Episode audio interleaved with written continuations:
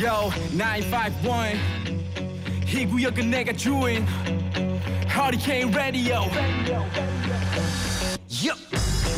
여러분 안녕하십니까? 생방송 최일과 이렇게나 대한 커디지 앵디 최일구입니다. 새로운 한 달이 손짓합니다.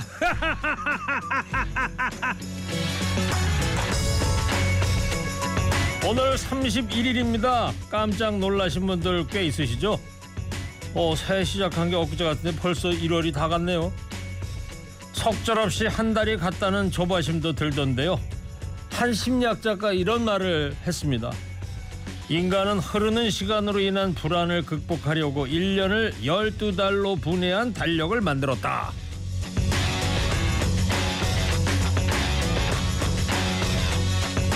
야구나 골프 경기가 재미있는 건요. 잘했든 못했든 간에 한 이닝이나 홀을 끝내고 늘 새로운 기분으로 새로운 이닝과 홀을 시작할 수 있기 때문이랍니다. 그렇죠? 실패의 기억, 안 좋은 경험들을 계속 끌고 가지 말고요. 이번 달에 못했으면 다음 달에 하면 되는 거 아니겠습니까?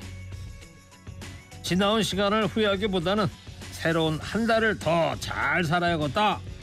다짐하면 되는 거겠죠. 1월의 마지막 날이자 또 새로운 한 달을 앞둔 날 1월 31일 화요일. 시동 거셨습니까? 좋은 음악 꺼내 뉴스 연증 무효 하리케 라디오. 출격. 전미도 사랑하게 될 줄 알았어. 오늘 첫 곡은요 죄송한데 제가 신청한 노래입니다 제가 왜 이 노래를 신청했을까요? 아시는 분 문자 샵 0951로 보내주세요. 선물 드리겠습니다. 네 오늘 첫 곡. 전미도의 사랑할 줄 알았어 멋지죠? 제가 신청을 한 건데 제가 왜 이 곡을 신청했는지 아시는 분 문자 달라고 말씀드렸는데 6684님이 피아노 도전곡이다. 3692님 청취율 1등에서요 2016님이 김경래 부장님 생일 축하곡이다 또 60, 6608님은 듣고 싶어서 7983님 19님이 처음 방송 시작한 날 맞죠? 방송 시작한 날은 2017년 10월 23일입니다. 예. 아딸맘께서 1월 31일이 나오니까죠. 아이고 맞습니다. 예. 사실 제가 오늘 상암동 오다가 라디오 방송에서 이 노래를 들었어요. 어 보니까 1999년 1월 31일 널 처음 사진으로 본 그날 99년 1월 31일 그날 이후 지금까지 나 하나만 기다려준 너를. 이런 노랫말이 나오길래 제가 천여진 PD한테 오늘 1월 31일도 그렇고 여는 말도 그런 얘기고 요거 한번 틀어보자. 제가 신청을 해서 이 노래를 듣게 됐습니다. 원곡은 2006년에 신효범 씨가 불렀는데요. 최근에 방영된 인기 드라마 슬기로운 의사생활에서 전미도 씨가 부른 버전이 또 많은 사랑을 받았지 않습니까? 저도 몇 번 들었는데 좋더라고요. 그래서 전미도 씨 버전으로 제가 직접 신청을 한 겁니다. 어, 아딸맘님 말고도요. 정답 보내주신 2180님, 1139님 이외 다른 분들께 선물 드리도록 하겠습니다. 예. 자, 여는 말에서 제가 새로운 날 또 새로운 달 이런 말씀드렸는데 정말 이런 얘기 들으면 좋은 얘기고 희망이 느껴지지 않습니까? 근데 사실 제가 어제는 개인적으로 완전히 폭망한 날이었습니다. 두 마리 토끼를 잡으려다가 둘 다다 놓친 날이었어요. 제가 지금 무슨 얘기하지? 딴 건 아니고요. 사실 제가 작년 12월 중순부터 한 달 반 동안 연습한 조용필의 바람의 노래하고 그 겨울의 찻집. 어, 제 나름대로 어느 정도 이제 연습이 맞췄다. 이렇게 생각하고 어제 상암동 피아노 학원에 저녁도 안 먹고요. 피아노 학원 가서 이 두 곡을 녹화를 하려다가 결국 실패했습니다. 어제 그래서 하나 배운 게 있었어요. 아, 뭘 제대로 알고 좀 해야지. 예, 하나라도 하는 거다. 예. 이 늦은 나이에, 아니, 뭐 늦은 나이는 아닙니다만 하여튼 하나 배웠어요. 깜냥도 안 되면서 조금 아는 것 같고 다 아는 것처럼 하지 말아야겠다. 깜냥이 안 되면 깜냥이 될 때까지 훈련하고 공부를 해야지 개인이든 가정이든 나라도 이끌 수 있다. 이런 교훈을 어제 얻었습니다. 그래서 앞으로 계획은요. 바람의 노래를 일단 한 곡을 다 훌륭하게 연습을 하고 이번 주 안에 이거부터 녹화를 하겠다 이렇게 결심을 세우고 다시 연습에 들어갔습니다. 자 날은 아직 쌀쌀하지만 신나는 곡 들으면서 청취자 여러분 기지개도 한번 켜보시기 바랍니다. 강산의 에러랄라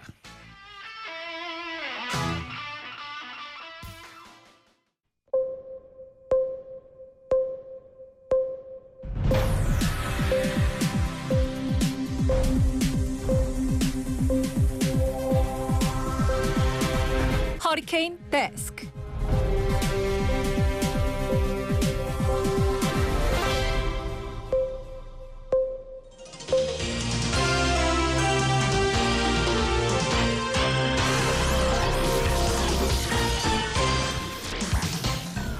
먹고 살기 힘들어도 지나치면 안 되는 세상 소식 전해드립니다. 하리케인 데스크. 첫 번째 소식입니다. 윤석열 대통령이 취약계층 난방비 지원을 위해 국무회의에서 의결한 천억 원의 예비비 지출 안건을 즉시 제거했습니다. 기존 예산 800억 원을 더해서 총 1,800억 원이 난방비 지원에 긴급 투입됩니다. 유례 없는 한파로 어려움을 겪는 취약계층과 국민의 부담을 조금이라도 덜기 위해서인데요. 이에 따라 약 118만 가구의 취약계층에 대한 에너지 바우처 지원 금액을 15만 2천 원에서 30만 4천 원으로 두 배 인상하기로 한 결정이 신속하게 이행될 수 있게 됐습니다. 올겨울이 지나면 또다시 추운 겨울이 닥칠 겁니다. 한두 달 지원한다고 취약계층만 지원한다고 될 문제는 아닌 것 같고요. 난방비 대란 이제 시작일 뿐이라는데 좀 더 멀리 보고 돌파구를 찾아줬으면 좋겠습니다.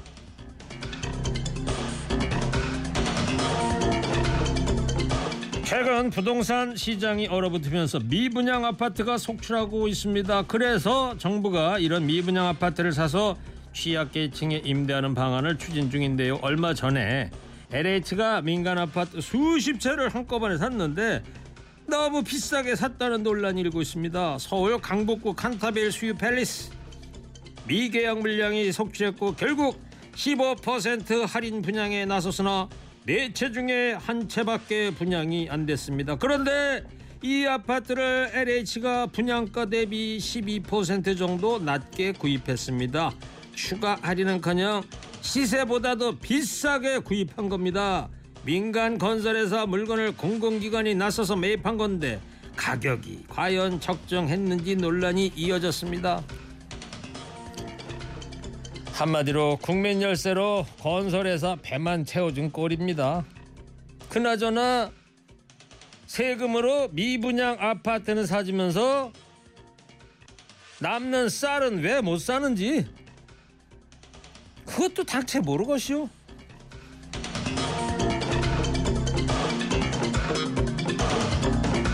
다음 소식입니다. 지난 2018년 환자 두 명이 숨졌던 경기도 파주 마디 편안병원의 대리 수술 사건 기억하십니까?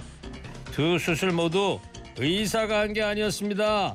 사망한 여성 환자는 무면허 의사, 남성 환자는 의료기기 업체 대표로부터 각각 수술을 받았습니다. 그런데 대리 수술에 관여한 핵심 관계자들이 1심 판결에서 모두 집행유예를 선고받은 것으로 확인됐습니다. 재판부는 이들의 무면허 의료 행위를 모두 인정하면서 최대한의 수익을 올리려 한 것이 동기로 보인다고 판단했습니다. 하지만 범죄 전과가 없고 면허가 취소되기 전에 다수의 수술 경험이 있었으며 잘못을 반성한다는 이유로 이런 판결을 내린 겁니다. 유족들은 사건 이후에 한 번도 사과받은 적이 없다면서 강하게 반발하고 있습니다. 아니 이게 말입니까 막걸리입니까? 운전만 잘하면 운전 면허증은 딸 필요도 없다는 거네요. 사람을 죽여도 전과가 없고 판사한테 반성만 잘하면 집행유예. 잘못은 맞지만 죄는 아니라는 거? 이 저만 이상한 겁니까?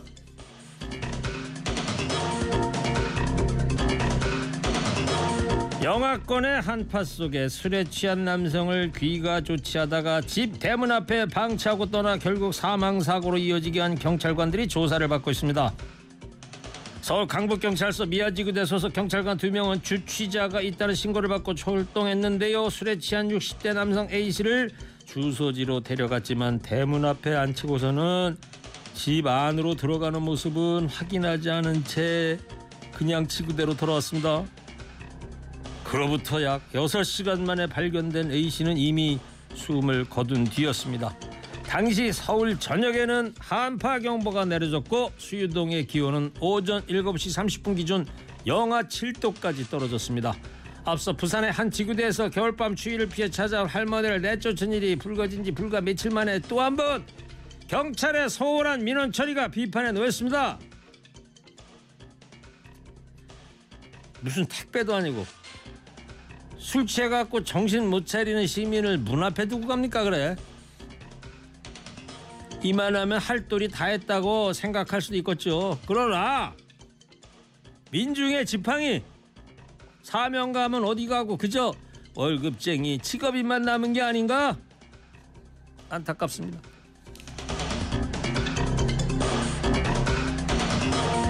마지막 소식입니다. 뇌경색으로 쓰러져 입원한 80대 노인이 중환자 병실 침대에 실려 예금을 찾기 위해 은행을 방문해서 논란이 되고 있습니다.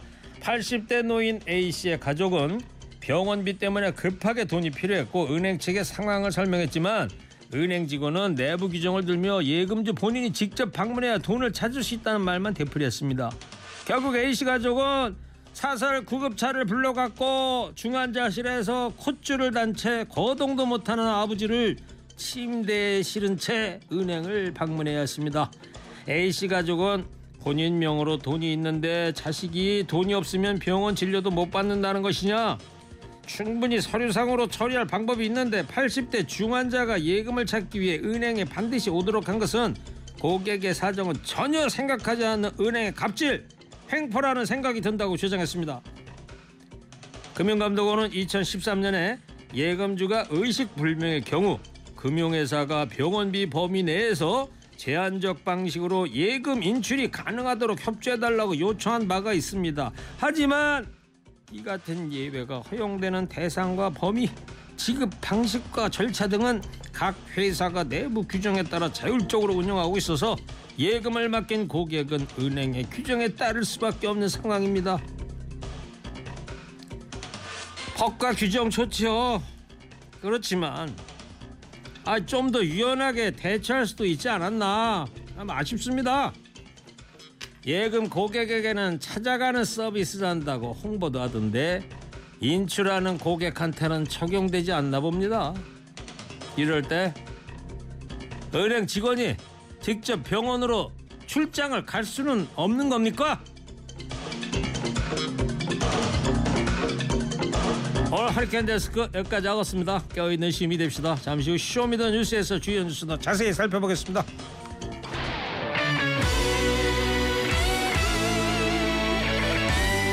자, 저희 음악 관점에 자주 나온 가수 이일민 씨 아버지죠. 이동준 씨가 부릅니다. 봉자야.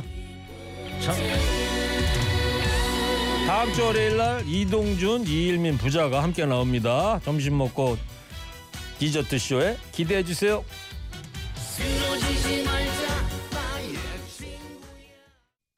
Drop it. TBS FM 현재 상황 문제 파악. 맥락에 집중 묵직한 질문. 흔들리지 않는 중심의 축제 일구. 몸쪽 꽉 찬 돌 짚고 Show Me the 뉴스 세상을 바라봐. 어제의 뉴스가 오늘의 변화. Show Me the 뉴스 진실을 찾아봐. 오늘의 뉴스가 내일의 역사. Show Me the 뉴스 꼭 알아는 뉴스만 골라서 전해드립니다. Show Me the 뉴스! 뉴스 전해줄 분 소개합니다. 뚱커벨 Insight K 배종찬 소장입니다. 힘내십시오. 뚱벌리 정상근 시사 전문 기자 어서 들어오세요. 네, 안녕하십니까. 오늘 날씨가 좀 풀렸어요, 그죠? 네. 자, 오늘은 청취자 여러분 이런 문자 받아보도록 하겠습니다. 대통령실이 김건희 여사의 추가 주가 조작을 주장한 김의겸 민주당 의원을 어제 고발했고요. 민주당에서는 김건희 여사의 주가 조작 관련해서 TF 꾸리기로 했죠. 이 상황 지켜보시면서 청취자 여러분들 마음속에 어떤 생각들 드시는지 오늘은 다섯 글자, 다섯 글자로 보내주시기 바랍니다. 자, 정상근 기자, 네. 첫 번째 Show Me the 뉴스는 어떤 겁니까? 네, 첫 번째 Show Me the 뉴스는 말 바뀐 김성태입니다. 네, 태국에서 온 그 김성태, 네, 쌍방울 전저 회장이죠. 쌍방울 회장. 예. 이재명 대표의 방북 비용을 위해서 북한에 300만 달러, 300만 달러면 한 30억 이상인데 네, 네. 그냥 건넸다는 보도가 나온 거예요. 예. 음. 근데 이재명 대표 이름도 모른다고 그러지 않았었어요? 네, 그랬었죠. 이 김성태 전 쌈방울그룹 회장도 이 국내 처, 국내 이제 입국을 했을 때 그 이재명 대표를 만난 적도 없다 이렇게 얘기를 했었는데요. 어, 이 수원지검에서 지금 김성태 전 회장이 수사를 받고 있는데 어, 그동안 이제 김성태 회장이 500만 달러를 북한에 전달한 것은 김성태 회장도 슬쩍 인정을 했었거든요. 근데 여기에 이제 300만 달러를 추가로 전달했다 이런 진술이 새롭게 나 왔다는 거고 이 그 300만 달러의 목적이 이재명 대표 그러니까 당시 이제 경기도지사였죠. 어, 이재명 경기도지사의 방북 성사를 위한 것이라는 진술을 했다. 어, 이것이 이제 언론 보도 요지입니다. 이 경기도가 지난 2018년부터 이제 북한의 스마트팜 지원 사업을 했는데 예, 북한에서 쌍방울에 이 경기도 대신 사업비 일부를 지원해 달라라고 요구를 했고 여기에 이제 김성태 회장이 응했다라는 건데요. 어, 이후에 경기도가 이 북한과의 교류 협력 사업을 발표하면서 이 도지사의 연내 방북 가능성을 밝힌 바가 있고 또 이듬해 방북 초청을 요청하는 공문을 어, 북측에 보냈었다라는 것이 이제 보도 요지입니다. 어, 그리고 북한은 쌍방울 측에 이 300만 달러를 요구하면서 어, 이재명 당시 지사가 방북을 할 때 퍼레이드 같은 좀 이벤트를 하는 명목을 댔다고 어, 김성태 전 회장이 검찰에 진술했다라고 합니다. 언론의 이제 보도라고는 합니다만 결국에 수사했던 검사가 알려준 거 아니겠어요 기자한테? 그렇지 않을까요? 그렇게 뭐 추정을 해볼 수 있을 텐데. 기자가 뭐 어떻게 알겠어요, 그죠? 그렇죠.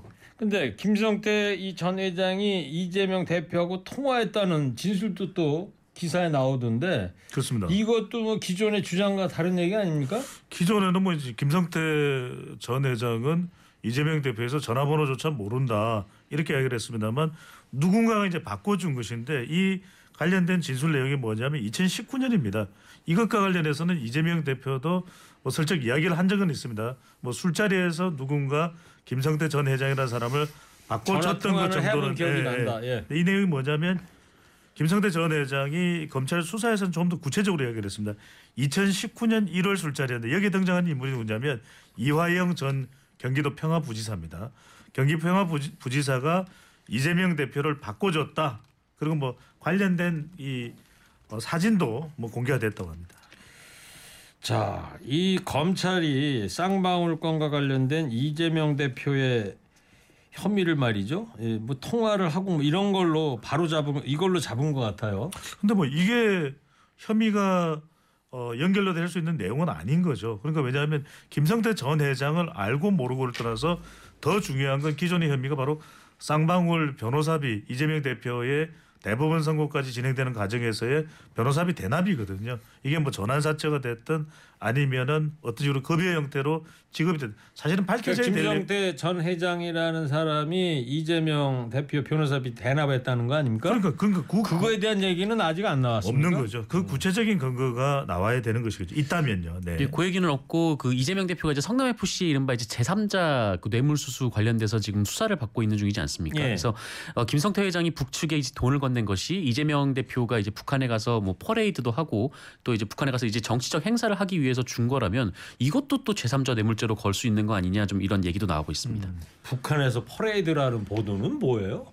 그러니까 북한에서 이제 이재명 당시 경기도지사가 가면은 이 퍼레이드도 하고 뭐 헬기 헬리콥터도 띄우고 뭐 그래야 한다. 뭐 그 그거를 위해서 이제 돈을 먼저 달라고 했다 이건데 사실 2019년 11월이면은 이제 하노이 정상회담이 no deal로 결렬이 됐을 그렇죠. 때 어. 이후거든요. 그래서 좀 십정상 그 대통령이 오는 것도 아니고 경기도지사가 방북을 하는데 어, 북한이 이제 경기도지사가 뭐 퍼레이드 마음대로 평양을 갈 수도 있는 거 아니잖아요. 네, 북한이 퍼레이드까지 준비를 했을까 좀 이런 그러니까 의문도 선뜻 나오고 있습니다. 것이 뭐 북한에서도 경제 협력을 위해서 경기도지사가 뭐 합법적으로 방문했다면 그 관련된 북한에서의 비용은 북한이 부담을 하는 것이고 또 그런 행사를 어, 북한에서 기획을 하는 것이지. 그런데 이제 어, 북한 보위성 아 북한 이 북한의 이 북과 보이성 소속의 리 호남을 뭐 만난 자리에서 김성태 전 회장이 이재명 대표가 북한에 오면 이 벤츠와 헬리콥터가 필요하다 이러면서 이제 500만 달러를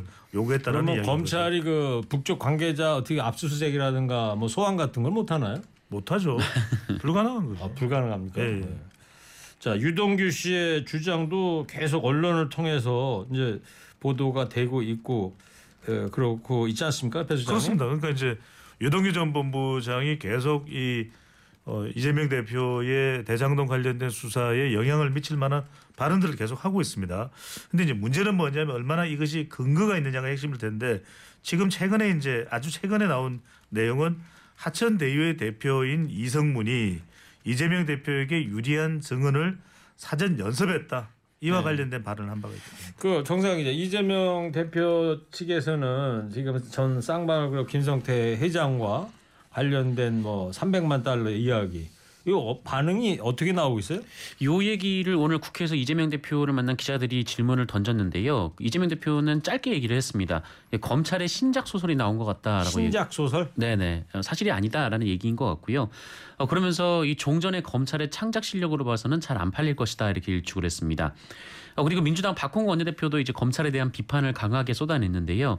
어, 검찰이 물증도 없이 지금 진술만으로 이재명 대표를 계속 소환하고 있는데 이 검찰 독재 정권 오욕의 역사는 반드시 대가를 치를 것이다라고 했고요. 검찰 개혁 후속 논의도 고삐를 죄겠다 이렇게 주장했습니다. 그래요. 알겠습니다.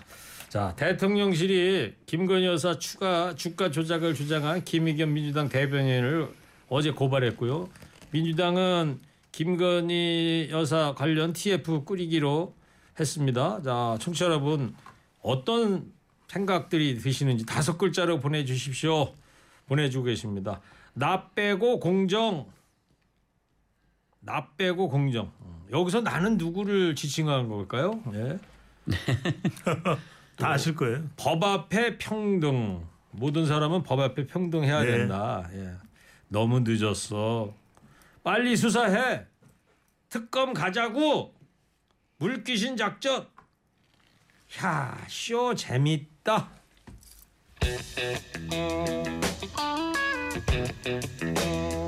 자, 청취자분들 대단하지 않으십니까? 예, 다섯 네, 글자 다섯 글자를 어떻게 이렇게, 보내주시면 네. 그 라임에 맞추셔가지고 이게 다섯 글자 압축하기가 어렵죠. 상당히 어려운 일인데 예. 대단하십니다. 하여튼 자 두 번째 Show Me the 뉴스는요. 네, 물러선 유승민입니다. 자, 유승민 전 의원이 오늘이죠 불출마 선언을 했습니다. 결국 네, 오늘 오전에 아무 의미 SNS에 없다 이런 메시지를 남겼어요. 맞습니다. 오늘 오전에 SNS에 글을 올렸는데요.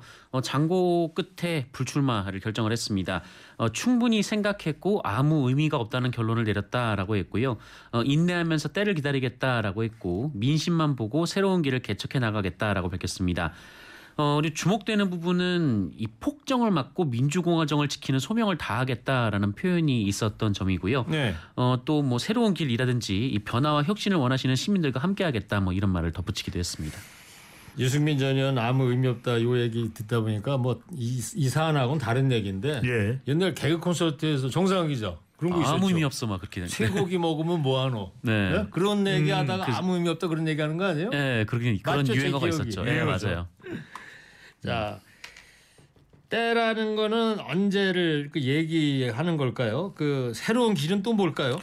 여기서 때 기다린다는 거죠, 그렇죠? 그 이야기는 뭐냐면 결과적으로 지금은 유승민 전 의원의 이 의도를 관철시킬 수 없는 때다. 그렇다면 어, 새로운 길은 언제냐? 윤석열 대통령의 영향력이 사라지는 시점 때. 네. 그다음에 두 번째는 어, 국민의힘 내부가 윤핵 간의 이 갈등과 충돌로 거의 이 어, 능력 자체를 당의 기능 자체가 상실될 때를 네. 아마 어, 그제 그제서야 이제 유승민 전 의원을 찾을 때 새로운 길 그렇지. 이렇게 보겠죠. 알겠어요. 그래서 때라는 건 이제 타임을 얘기하는 거 아니겠습니까? 예, 벗기는 때 아니죠. 베끼는 때. 예. 제가 안 물어봤습니다. 예. 아니 근데 제가 때 얘기하면은 네. 중국 역사에서 때와 관련된 가장 유명한 인물이 누구예요? 강태공이잖아요. 아, 강태공입니다. 강태공이죠. 왜 아. 양귀비예요? 예. 강태공이 때를 기다리라고 낚시질했던 거 아닙니까? 저는 그 몸의 때를 말했죠. 예. 네. 자, 저 진행을 좀 하게 협조를 좀 해주세요. 예.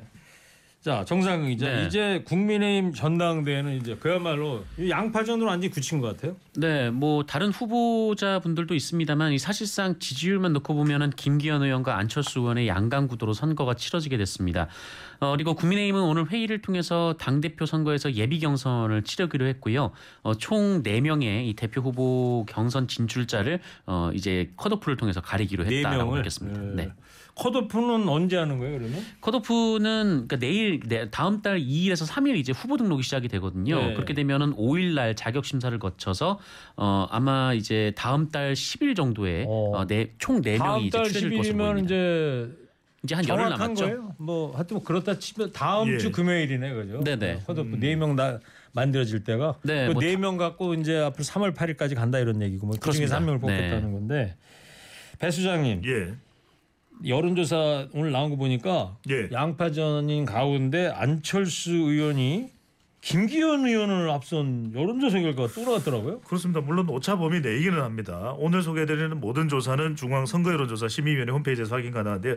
RN서치가 아시아 투데이 의뢰로 지난 27일, 28일 실시한 조사입니다. 어, 국민의힘 전당대회에서 어, 가장 적합하다고 생각하는 후보가 누구인지 물어봤는데요. 안철수 의원이 39.8%, 네. 김기현 의원이 36.5%입니다. 오, 한 3% 포인트. 예, 오차 범위 내이긴 하지만 이게 지금 유승민 전 의원의 불출마가 포함된 건 아니거든요. 그렇죠. 그렇다면 나경원 전 의원의 지지층들이 대체적으로 안철수 의원 쪽으로 옮겨갔다. 나경원 전 의원 불출마한 거는 포함된 거고요. 그렇습니다. 그렇기 때문에 이 조사를 놓고 보면 오차 범위 내기 때문에 초박빙 네. 말 그대로 아니냐 김이냐 김장이냐 또 아니냐 예. 이렇게 되고 있는 상황입니다. 그럼에도 불구하고 50% 과반을 넘긴 후보는 없는 거예요. 그러니까요. 그래서 어, 대선 결선까지 갈 것 같습니다. 네명 정도가 이제 이 본선에 올라간다 그러면 예. 컷오프를 넘어선다면 여기에는 황교안 어, 윤상현 정도 포함될 가능성이 있습니다. 네. 물론 우리가 확정적으로 알 수는 없습니다만 그러면 대체적으로 황교안 전 대표 전 총리에 대한 지지층도 만만치는 않거든요. 한 자릿수든 어쨌든 간에 그렇다면 이렇게 되면은 아주 박빙이기 때문에 결선 투표 올라갈 가능성이 네. 높다 이렇게 근데. 어때요? 지금 나경원 전 의원도 불출마했고 유승민 전 의원도 이제 불출마했단 말이에요. 네. 이38 국민의힘 전당대회가 흥행 차원으로 보자면은 흥행 차원으로만 보자면 어떨 것 같습니까? 이렇게 상황이 됐으니까 사실 글쎄요, 그 두 후보 간의 경쟁이 좀 아무래도 이제 그 박빙을 유지를 하다 보니까 좀 관심을 끌 수는 있을 것 같은데, 근데 사실은 이게 결선 투표까지 가야 이제 흥행이 계속 좀 이어질 수 있는 부분이 있거든요. 근데 오늘 여론조사도 봐도 50%를 넘지를 않았으니까 현재. 스코어는 그런데 이제 양강 구도로 치러지게 되면은 이 두 후보 중에 한 명은 50%를 넘게 될 가능성이 있기 그렇죠. 때문에 네. 네. 이 결선 투표까지는 안 가게 되고 그렇게 예. 되면 좀 흥행에는 좀 네. 흥행에는 빨간불이 들어온 거 그러니까 아닌가? 제가 수장님 이야기했던 대로 지금 국민의힘 지지층을 대상으로 한 여론조사 결과가 아닌 당원 투표거든요. 그러면은 또 당원들 사이에서는 이미 어느 한쪽으로 또 기울어질 가능성도 상당히 큽니다. 한 달 이상 네. 남짓 남아있기 때문에 그렇다면 알겠어요. 결선 투표로 가지 않는 상황이 될 수도 있고 그럼 아무래도 흥행에도 아, 결선까지 갈 줄 알았는데 점점점 네. 자 그러면 근데 안철수 김기현 두 의원 간의 갈등 있잖아요. 요거는 점점 예 깊어지기 시작한 거 아니냐 이런 분석들이 나오고 있어요. 네, 뭐 상당히 수위 높은 비판들이 지금 오가고 있는데요. 네. 어, 두 후보가 상대 후보를 비판하는 이유가 똑같습니다. 어, 두 당, 상대 후보가 당 대표가 되면은 공천 파동이 일어날 것이다 이런 주장을 두 후보가 똑같이 이어가고 있는데 이 안철수 후보는 이 김기현 후보가 이제 다음 총선에서 그 영남에서 공천 파동을 일으키고 어, 그렇게 되면 수도권이 전멸한다라는 취지의 주장을 좀 하고 있고요.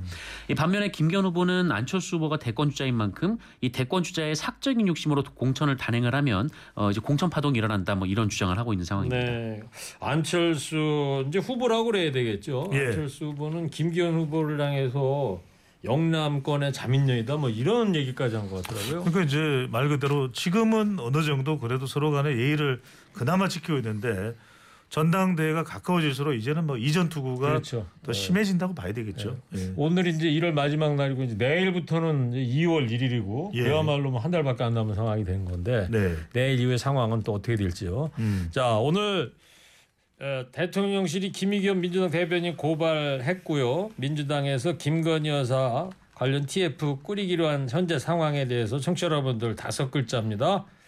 올 것이 왔네. 공과 사 구분 소설 대 실화 어떻게 할래? 괄호 열고 닫고 정권 바뀌면 이런 문자도 보내주셨네요. 싹 다 가버려 징하다 징해.